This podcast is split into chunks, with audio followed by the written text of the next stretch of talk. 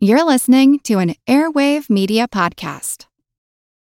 When you need mealtime inspiration, it's worth shopping Kroger, where you'll find over 30,000 mouthwatering choices that excite your inner foodie. And no matter what tasty choice you make, you'll enjoy our everyday low prices, plus extra ways to save, like digital coupons worth over $600 each week. You can also save up to $1 off per gallon at the pump with fuel points. More savings and more inspiring flavors make shopping Kroger worth it every time. Kroger, fresh for everyone. Fuel restrictions apply.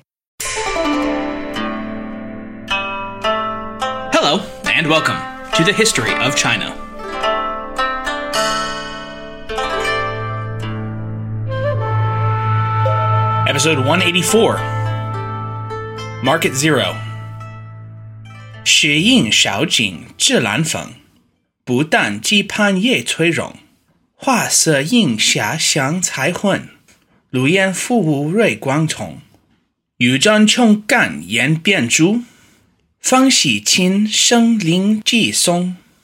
静差又好站篱笆，回城仙驾又苍龙。In friendly spring I made ascent atop yon fragrant spire. Steadfast I climbed the summit peak and gazed to the golden face. And all the while buds bloomed and shone in rainbow colored fire. Midst drifting smoke and blessed light, I prayed to heaven's grace. The raindrops fell on jade bamboo that grew from stone faced chine. Through green pines far below, the gusting wind sang timeless chant. With incense lit, I made my prayer before the Buddha's shrine, and then returned down path I'd come, astride azure serpent. 自晚春山即醒 Ode to Ascending Spring Mountain by Kublai Khan. Translated by Chris Stewart.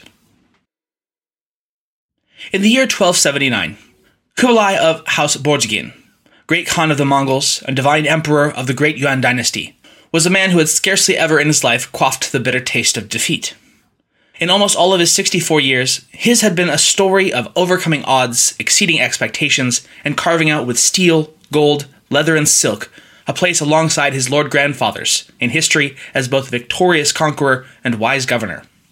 As a young man, he had earned his spurs and crushed all resistance in Dali, and then proved his wisdom in overseeing the Buddhist Taoist debate of 1258.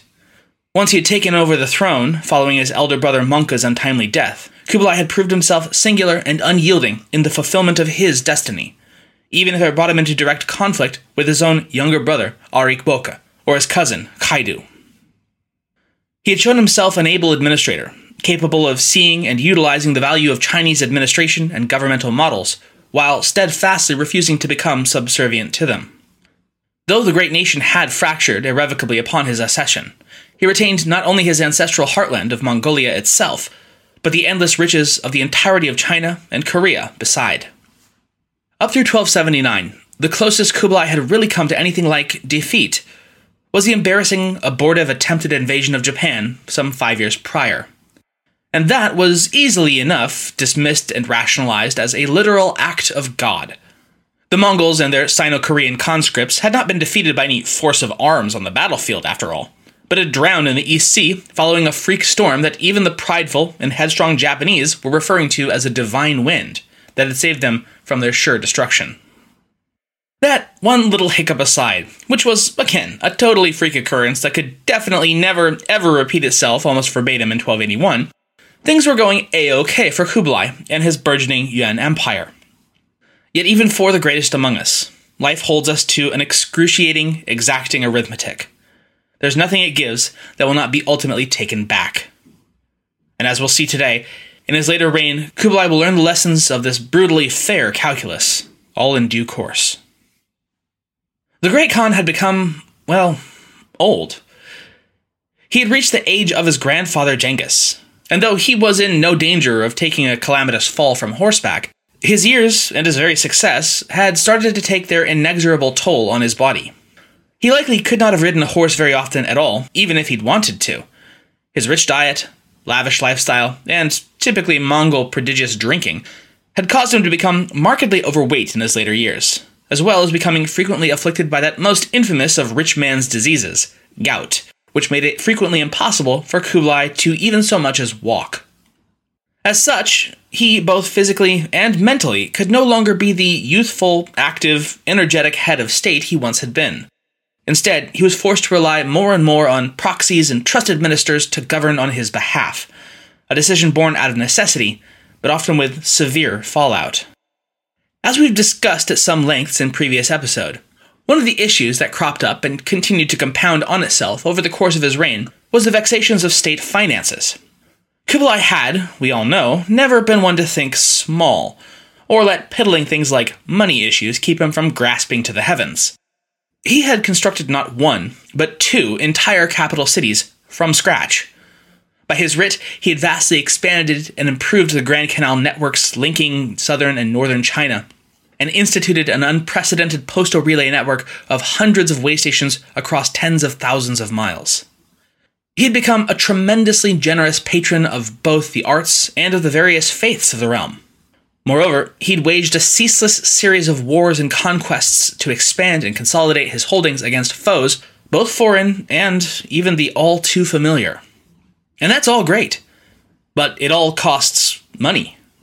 The Yuan court had managed to somewhat defer the consequences of this ongoing deficit spending with the rollout of the first empire wide paper currency system, which largely replaced trade, and even tax collection, in coin and kind. Yet, year by year, the costs continued to mount, and in spite of a massive tax infusion from the conquest of the South, the inputs never even came close to meeting the outputs. The Treasury kept printing more and more increasingly worthless paper bills, and the state coffers continued to empty at a worrying rate. In an attempt to rectify this situation, Kublai turned to one of his favorite servants, the finance minister Ahmad Fanakati. Though characterized in his typically lazy fashion by Marco Polo as being Persian, Ahmad, while Muslim, hailed from Karachitai, in a town near Tashkent along the Syr Darya, called by Polo by its Alexandrian era name, the Zakarts. Ahmad had entered into Mongol service through Empress Jamui before her marriage to Kublai, and thereafter become a favorite of the court, particularly of Chabi. This, of course, had brought Ahmad onto the radar of the Great Khan himself, who, as luck would have it, just so happened to be looking for someone who could rub two golden coins together and somehow produce a third. Ahmad, in Chinese, Western, and popular sources, is routinely remembered as one of the three villainous ministers of Kublai's reign. The TV show, Marco Polo, characterizes him as having had secret designs on killing and replacing Kublai himself which is ludicrous and not at all supported by any of the evidence we actually have. Still, I guess it makes for good Netflix drama. The Chinese historians excoriate him for ruthlessly wringing out every spare coin he could from the Chinese populace by any means that he could, which is rather more supported in the historical record. And the traditional Western tellings have tended to piggyback on that, with some additional lurid details of Eastern mystique and sexual deviancy thrown in just for good measure. The majority of these come from Polo himself, who wrote of Ahmad that he thought the minister had, quote, bewitched the Khan with spells, end quote, that caused Kublai to allow Ahmad to amass a vast personal fortune and indulge in all sorts of sexual escapades. He wrote further, quote, There was no lady whom, if Ahmad wanted her, he did not have at his will, taking her for wife if she was not married, or otherwise making her consent. And when he knew that anyone had some pretty daughter, he had ruffians who went to the father of the girl, saying to him, what wilt thou do? Thou hast this daughter of thine.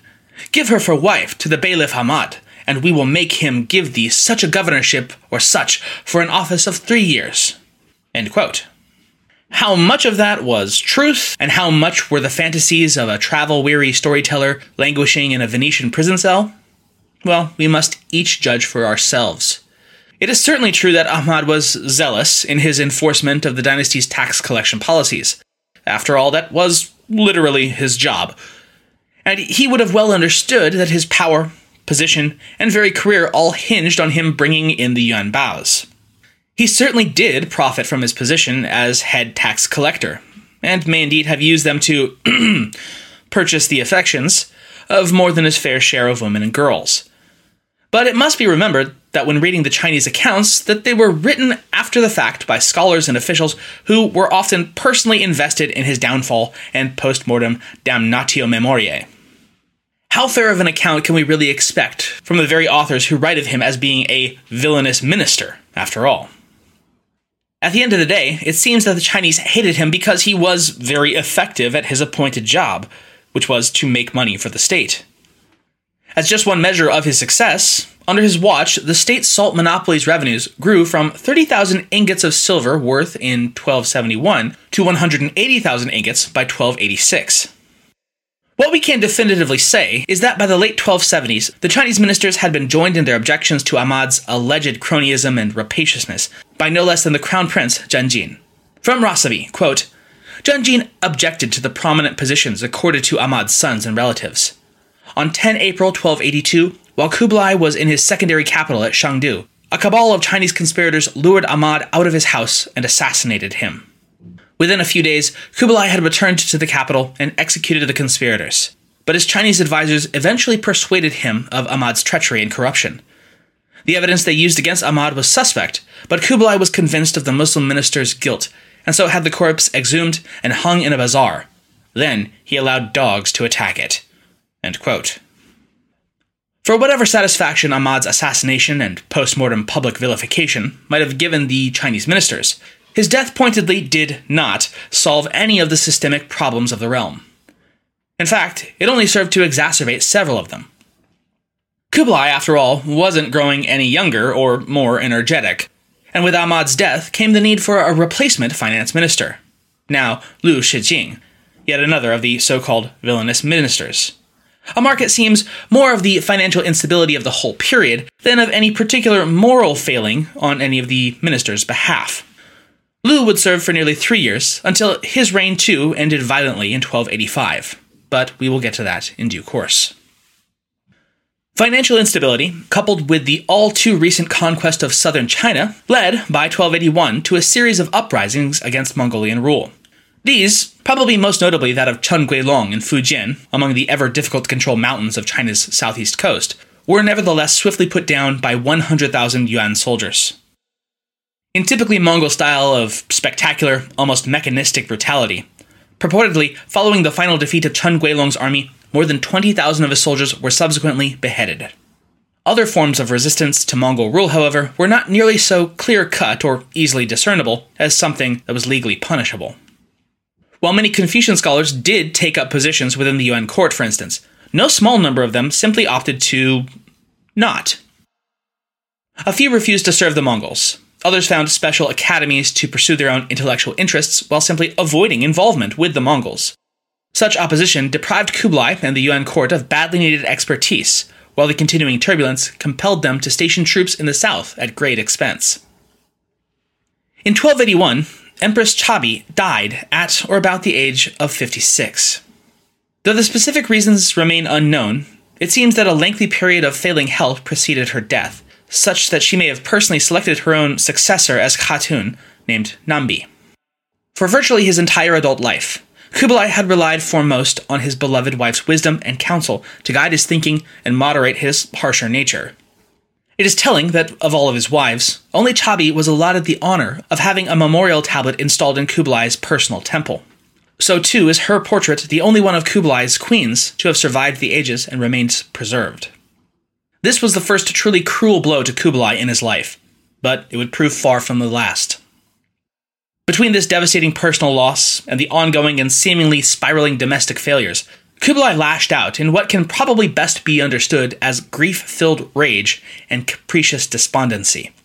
First and foremost, at the one place that had up until this point evaded his grasp Japan.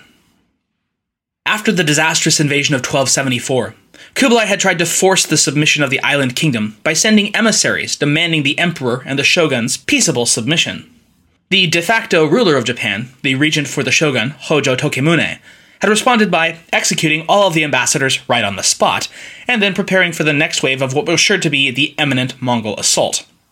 He sent a legion of his samurai to the southeastern coasts of Kyushu to await the Mongols' return, and erected a large stone wall along the Hakata Bay, the nearest and most likely point of invasion from the sea.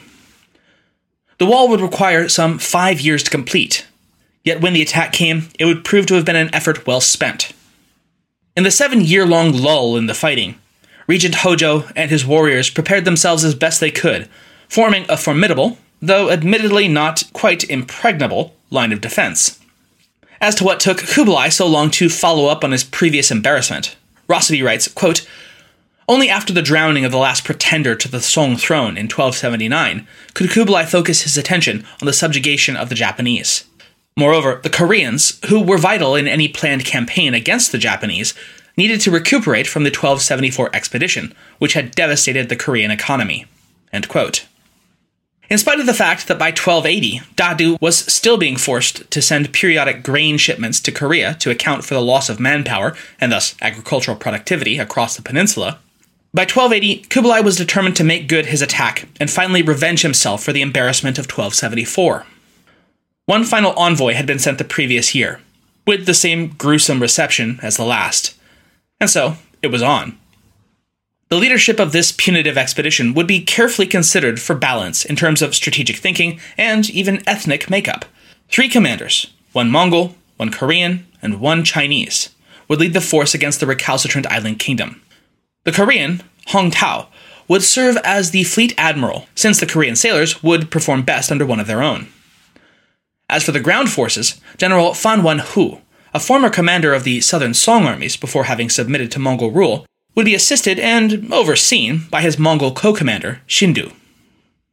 Now, as with virtually all these pre modern battles, actual numbers get rather shaky.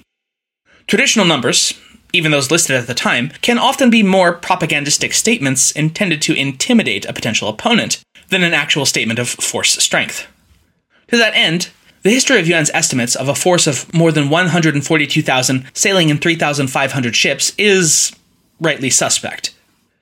Even so, Japanese sources seem to confirm that number, though again, there would be potential propaganda benefits for them doing so as well. Some modern historians, like that of Professor Thomas Conlan, lowball the Mongol force by an entire order of magnitude, claiming that it was more like 10 to 15,000 soldiers and 4,000 sailors. This, however, seems rather unlikely as well. It would hardly be like Kublai, or the Mongols more generally, to commit only a single Tumen's worth of soldiers to the invasion of a kingdom that had already once thwarted their will. Most estimates seem to split the difference, Rossabi, for instance, puts his estimate at just north of 70,000 soldiers, citing along with others that one could expect an invasion force of about three times larger than the first failed expedition, which is most widely accepted as having been about 23,000 strong. Yet even from the outset, there were ill omens. Quote, According to the Chinese accounts, there were premonitions that the expedition would not go well. The omens included the sighting of a serpent at sea and the smell of sulfur that emanated from the sea water. The various commanders apparently argued among themselves. The troops from the south, in Chinese ships, were delayed because their larger numbers required more logistical support.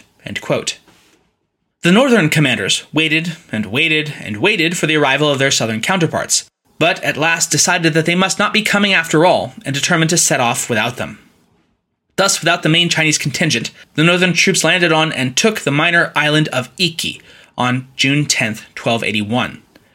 Two weeks later, they departed the staging point, heading for Kyushu proper.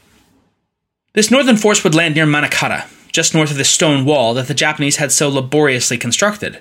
By this point, though, the southern force had finally arrived in play and landed much further south on Kyushu. Learning of where the smaller northern force had made their landing, the Chinese commanders resolved to push northward, fight through whatever defenses the Japanese may have in their way, and link up with their allies.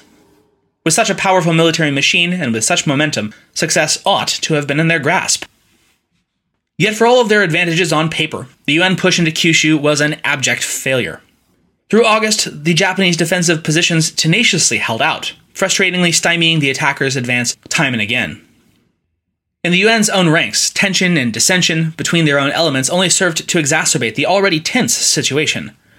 The Mongol and Chinese leaders disagreed as to what strategy would be best to pursue, Meanwhile, the largely Chinese troops, with no real stake of their own to fight and die for a regime that had just crushed their own government and taken over their own homeland, were hardly willing to give it their fighting all in an attempt to take someone else's home away from them, all in the service of some distant, faceless foreign Khan.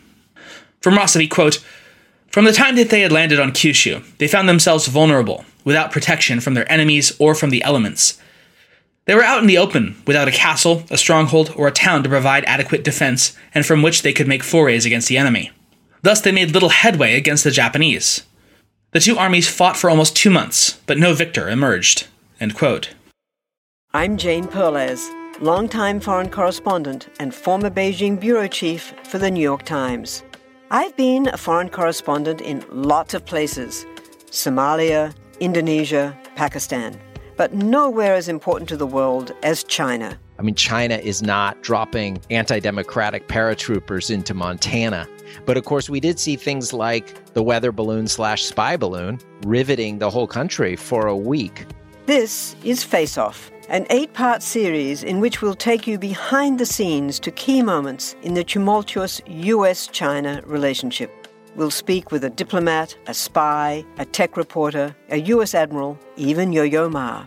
Plus, my pal and noted China historian Rana Mitter joins the conversation. We'll look at what's driving the two nations apart and explore whether anything can help bring them back together. Face Off launches April 9th.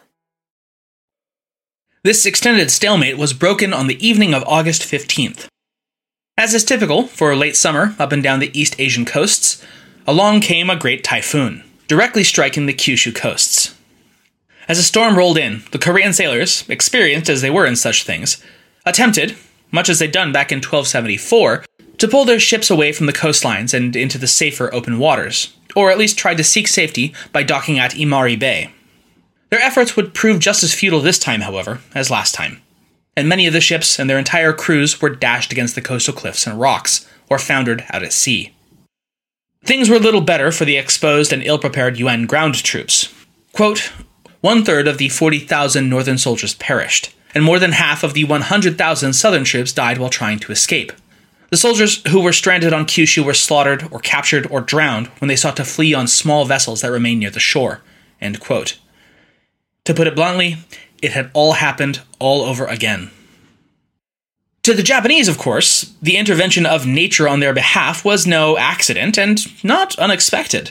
Their land was divinely protected, and the gods had sent forth their kamikaze once more to stave off this barbarian invasion. Quote, to the Japanese, the lesson was that the gods would never allow Japan's enemies to conquer and occupy their territory. For the Mongols, and Kublai especially, it was every old nightmare from seven years ago made real once more. And more than that, it was a far more devastating cost and scale than that first ill fated campaign. This could no longer be written off as some minor embarrassment from a sideshow campaign.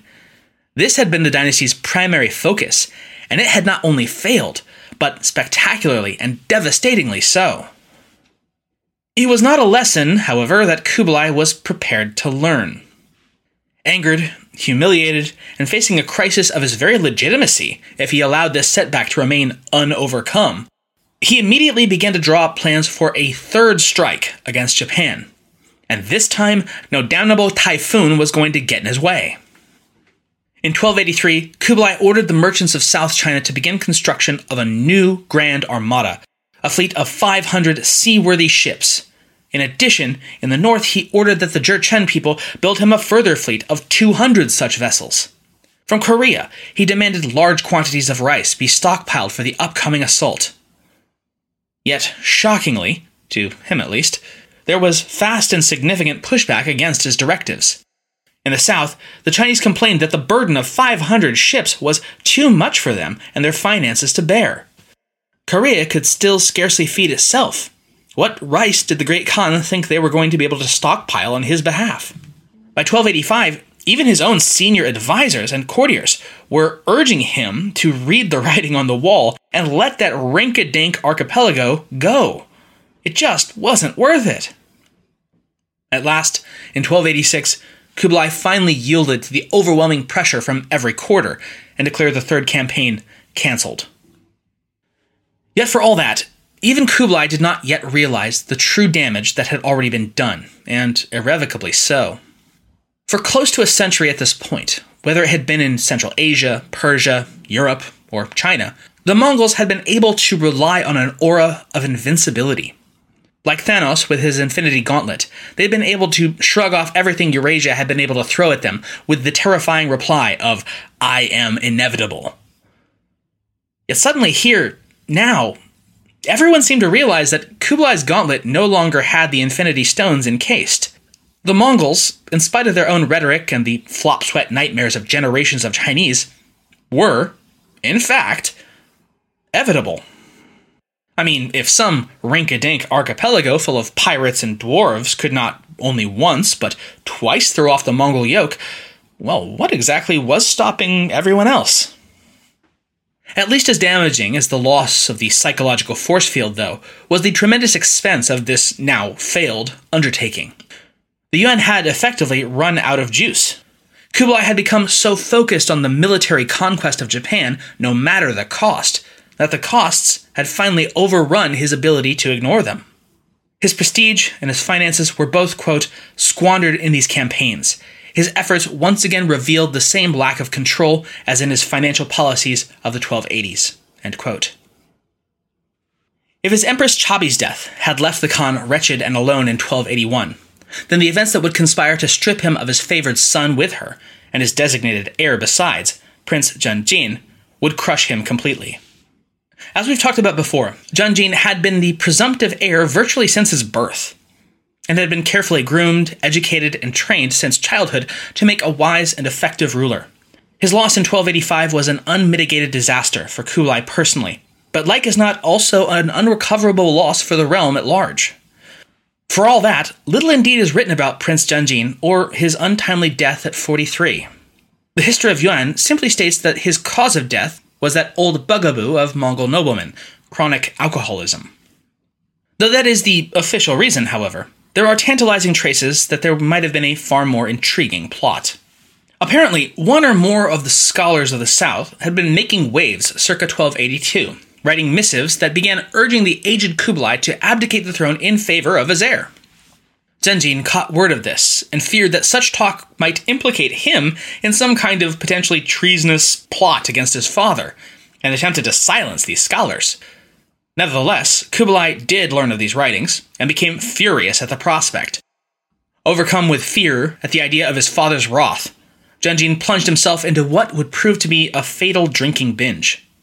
The death of his favorite son, which, regardless of whatever anger he might have felt, was certainly never his will or intent, seems to have utterly broken whatever was left of Kublai's spirit.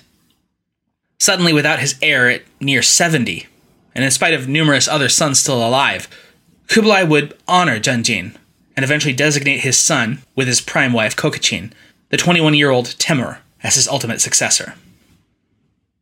In spite of the aged and miserable Khan losing himself day by day to torpor, food, and drink, he nevertheless was compelled to continue on his life's work of continual conquest and additional legitimacy seeking, for he and his successors both. Thus, he turned his sights on Southeast Asia, whose various kingdoms had offered up a veritable smorgasbord of rationales to exact vengeance. Hostilities had actually first erupted more than a decade prior in the early 1270s, when the king of Pagan, which is modern Burma, Narathihapate, a quote, vain despot who described himself as supreme commander of 36 million, swallower of 300 dishes of curry daily, and sexual mate of 3,000 concubines, end quote, ordered the execution of three Mongol ambassadors who had advised him to submit to the Great Khan. Kublai had replied by dispatching his general Nasir al-Din in 1277 to lead an expedition to Pagan and mete out appropriate Mongol justice on the southern king. The expedition first met the foe along the Yunnan-Burmese border, and the Mongol forces came very close to disastrous destruction then and there. As the two forces met, the Mongol horses panicked at something the likes of which they had never before seen 2,000 war elephants at the head of the Pagan columns.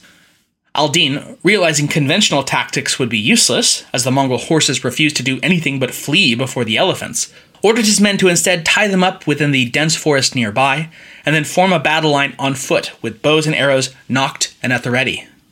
Al-Din commanded but a single tumen of 10,000 on this expedition, which he now saw would not be nearly enough to carry the day in a pitched battle. Thus, he ordered his men to conduct a novel but very hazardous plan – aimed not at the men, but at the unprotected elephants. Even if the giant beasts could not be killed outright, Al-Din pinned all his hopes of survival on being able to drive the beasts into a pained rage. Marco Polo gives us a very colorful account of the battle that was to follow. Quote, you may know that so great was the number of arrows in this beginning, and all at the mark of the elephants, that they were wounded on every side of the body. And when the elephants were so wounded as I have told you, and felt the pain of the wounds of the pellets which came at such numbers like rain, and were frightened by the great noise of the shouting, I tell you, they all turned themselves in rout and in flight toward the people of the king with so great an uproar that it seems that the whole world must be rent, putting the army of the king of Mien, Pagan, into great confusion. Their initial charge broken, the Pagan troops nevertheless continued their advance, and the two sides engaged in a pitched battle for some time. Slowly, the Mongol force gained the advantage. Again, from Polo, quote, They were beginning to turn back, and when the Tartars saw that those were turned in flight, they go beating and chasing and killing them so evilly that it was a pity to see. Polo concludes that the Mongol forces managed to capture some 200 elephants, which they brought back to Kublai's court as a gift. Though this seems to have been Marco's penchant for overstatement yet again, as the Chinese records indicate that only 12 elephants were brought back to Dadu. In any event, the king himself, Narathihapate, escaped the battle and made good his retreat back to his own capital, a fact that Kublai did not fail to note upon the return of Nasir al Din, and would order additional follow up campaigns that would require another decade to complete. Where we'll finish off today, however, is with yet another pair of vexations to the southeast the kingdoms of Dai Viet and Champa, respectively accounting for modern northern and southern Vietnam. On numerous occasions, Kublai had sent ambassadors and messengers to urge the two monarchs, Tran Than-Tong of Dai Viet and Jaya Indravarman VI of Champa, to come and personally attend him at Dadu, yet neither had ever made the trip. Further, Kublai demanded that they send population registers to Great Yuan so that the empire could effectively collect taxes and mete out corvée labor assignments on the respective populace, as good little vassal states. Finally, he demanded that each send him one of their younger brothers to court to serve as hostage for their fealty. The Emperor of Dai Viet responded by sending what was nominally a tribute's mission, which included golden statues of men who were supposed to stand in as substitutes for him personally coming, a journey that he would, alas, be unable to undertake. Rossabi writes that this was likely a clever bit of wordplay on the part of the Tran monarch. Quote, the king probably regarded their tribute missions as commercial ventures, but knowing that the court in China was more receptive to merchants if they were members of tribute missions, he disguised these essentially mercantile undertakings as official embassies. Champa and its king, Jaya Indravarman, would pose a significantly tougher nut to crack. Though it did send a tribute mission in 1279, consisting of an elephant, a rhinoceros, and some precious jewelry, it was apparently quite clear that it only sent it grudgingly. All the more so when Kublai demanded that next time the king should make the journey personally Yet when a new tribute mission reached Dadu in 1280, but without the king, Kublai flew into a rage and rejected it, demanding that the king now send him brothers and sons as hostages. Champa went silent. And so Kublai decided on a sterner approach. He sent a force of 5,000 soldiers via 100 ships under the direction of Commander Sodu to punish the recalcitrant Champan monarch. The Yuan ships deployed and landed at the coastal capital of Vijaya, seizing the city in short order. They quickly found, however, that Jaya Indravarman had already effected his own escape along with his court inland into the mountains. Though Sodu and his expedition attempted to pursue them, they found themselves unable to make any headway through the thick jungles and impassable mountains, especially as they were constantly beset by guerrilla fighters and deadly booby traps laid for them by the Champans. The following year, Sodu was sent reinforcements, this time an additional 15,000 under the command of the Mongol Atahai. But even these bolstered numbers proved as nothing against the implacable, invisible enemy in the forests. A third Mongol commander, Arigh Khaya, was sent, but still to no avail. At last, very much frustrated, Kublai decided that the only thing for it would be to send a much larger force overland to sweep Champa clear of resistors and take its vexatious king into custody. Just one little minor detail. That would mean needing to send said overland army through the territory of Dai Viet. No problem, thought the great Khan. Tran Than-Tong had been a good little vassal so far, and so he'd surely have no problem with me just sending a few little guys on through to deal with Jaya Indravarman. Thus he dispatched his ninth son, Toghon, who he ennobled as the Prince of Suppressing the South, Prince Zhennan, taking both his family and his army on south and establishing his base camp at the southern city of Ezhou before setting out toward the Viet border. But you know what happens when you assume? Yeah, Toghon found himself unexpectedly barred from using Dai Viet as a staging point against Champa, and soon enough was embroiled in a new war against the Viets. Quote, Gathering an army from Fujian and other southern provinces of China, Toghon and Sodu headed south towards Annam, or Dai Viet. They seemed at first unbeatable, advancing into the Hanoi region without much opposition as the troops repeatedly defeated and pushed back the Annamese soldiers. It was all too easy. Yes, too easy. They had overextended, and as it turned out, put themselves right in the heart of the enemy's homeland, a place to which the Mongols were entirely unfamiliar and unaccustomed. The Viets faded back into their impenetrable jungles, waiting for opportune moments to launch hit and fade ambushes and other guerrilla operations against the beleaguered Yuan troops. At least as bad was the interminable heat and humidity of the tropics, and with it, deadly tropical diseases. Sick, uncomfortable, sticky, and paranoid, the Mongol troops found themselves increasingly demoralized. They were experienced in pitched battles, not in small scale, unexpected engagements. But this was not bowling, Smokey. This was Nam. The whole world has gone crazy, and no one around here gave a shit about the rules. At last, in the summer of 1285, Toghon had decided that he had had enough and ordered his men to pack up and make ready to withdraw. But in the tumult to leave, somehow they had forgot to inform the other Mongol company under the command of Sodu. Toghon's army retreated north, and Sodu found himself and his men very suddenly without any support. Beating his own swift retreat, his force made it as far as a place called Shuming on the Sino Viet border. There he was cut off and surrounded by a Viet force commanded by Prince Tran Nhat Khan, and in one of the only true battles of the entire invasion, Sodu was decisively defeated and killed.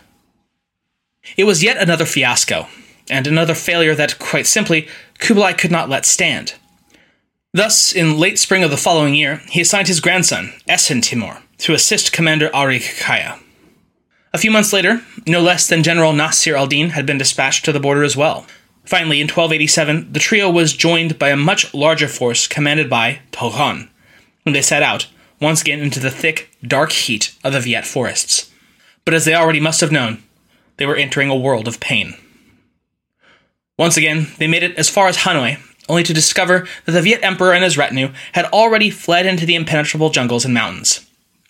Finally, over the line, and no longer able to bear the oppressive summer heat, the Yuan force once again turned and retreated north, leaving the Viets to recover their capital and having never fought so much as a battle. Mark it zero.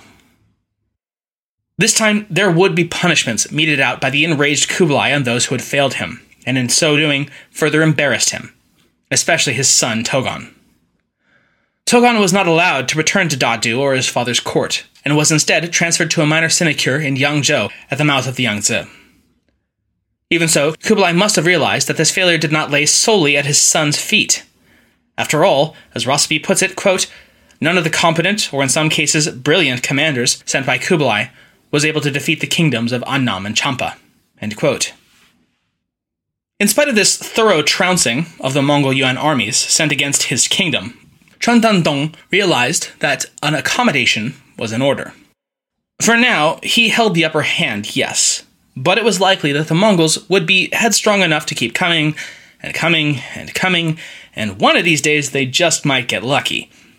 As such, he used this opportunity to formally send notification of his kingdom's acquiescence and acceptance of Yuan suzerainty. Though he still made no move to personally go to Dadu to pay homage, he instead sent envoys offering tokens of Dai Viet's nominal submission to the Yuan and pledge of the king's loyalty to its emperor. Kublai, certainly in no position to demand much more than even this tokenistic quote unquote submission, accepted and promised to send no further punitive expeditions against Dai Viet.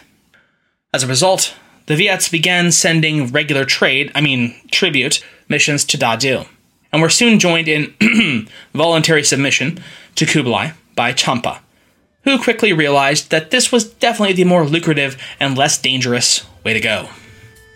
That's where we're going to leave off today. But next time, we're not done in the south. Because the arrogant king of Pagan, he who eats 300 bowls of curry a day, must still be made to pay. And Kublai will here tell of another island kingdom to the distant south, one called Java. And it sounds very nice indeed, rich in trade and goods. Heck, it certainly couldn't be any worse than Japan, right? Thanks for listening.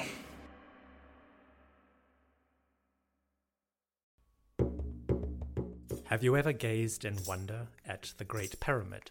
Have you marveled at the golden face of Tutankhamun? Or admired the delicate features of Queen Nefertiti? If you have, you'll probably like the History of Egypt podcast. Every week, we explore tales of this ancient culture. The History of Egypt is available wherever you get your podcasting fix. Come, let me introduce you to the world of ancient Egypt.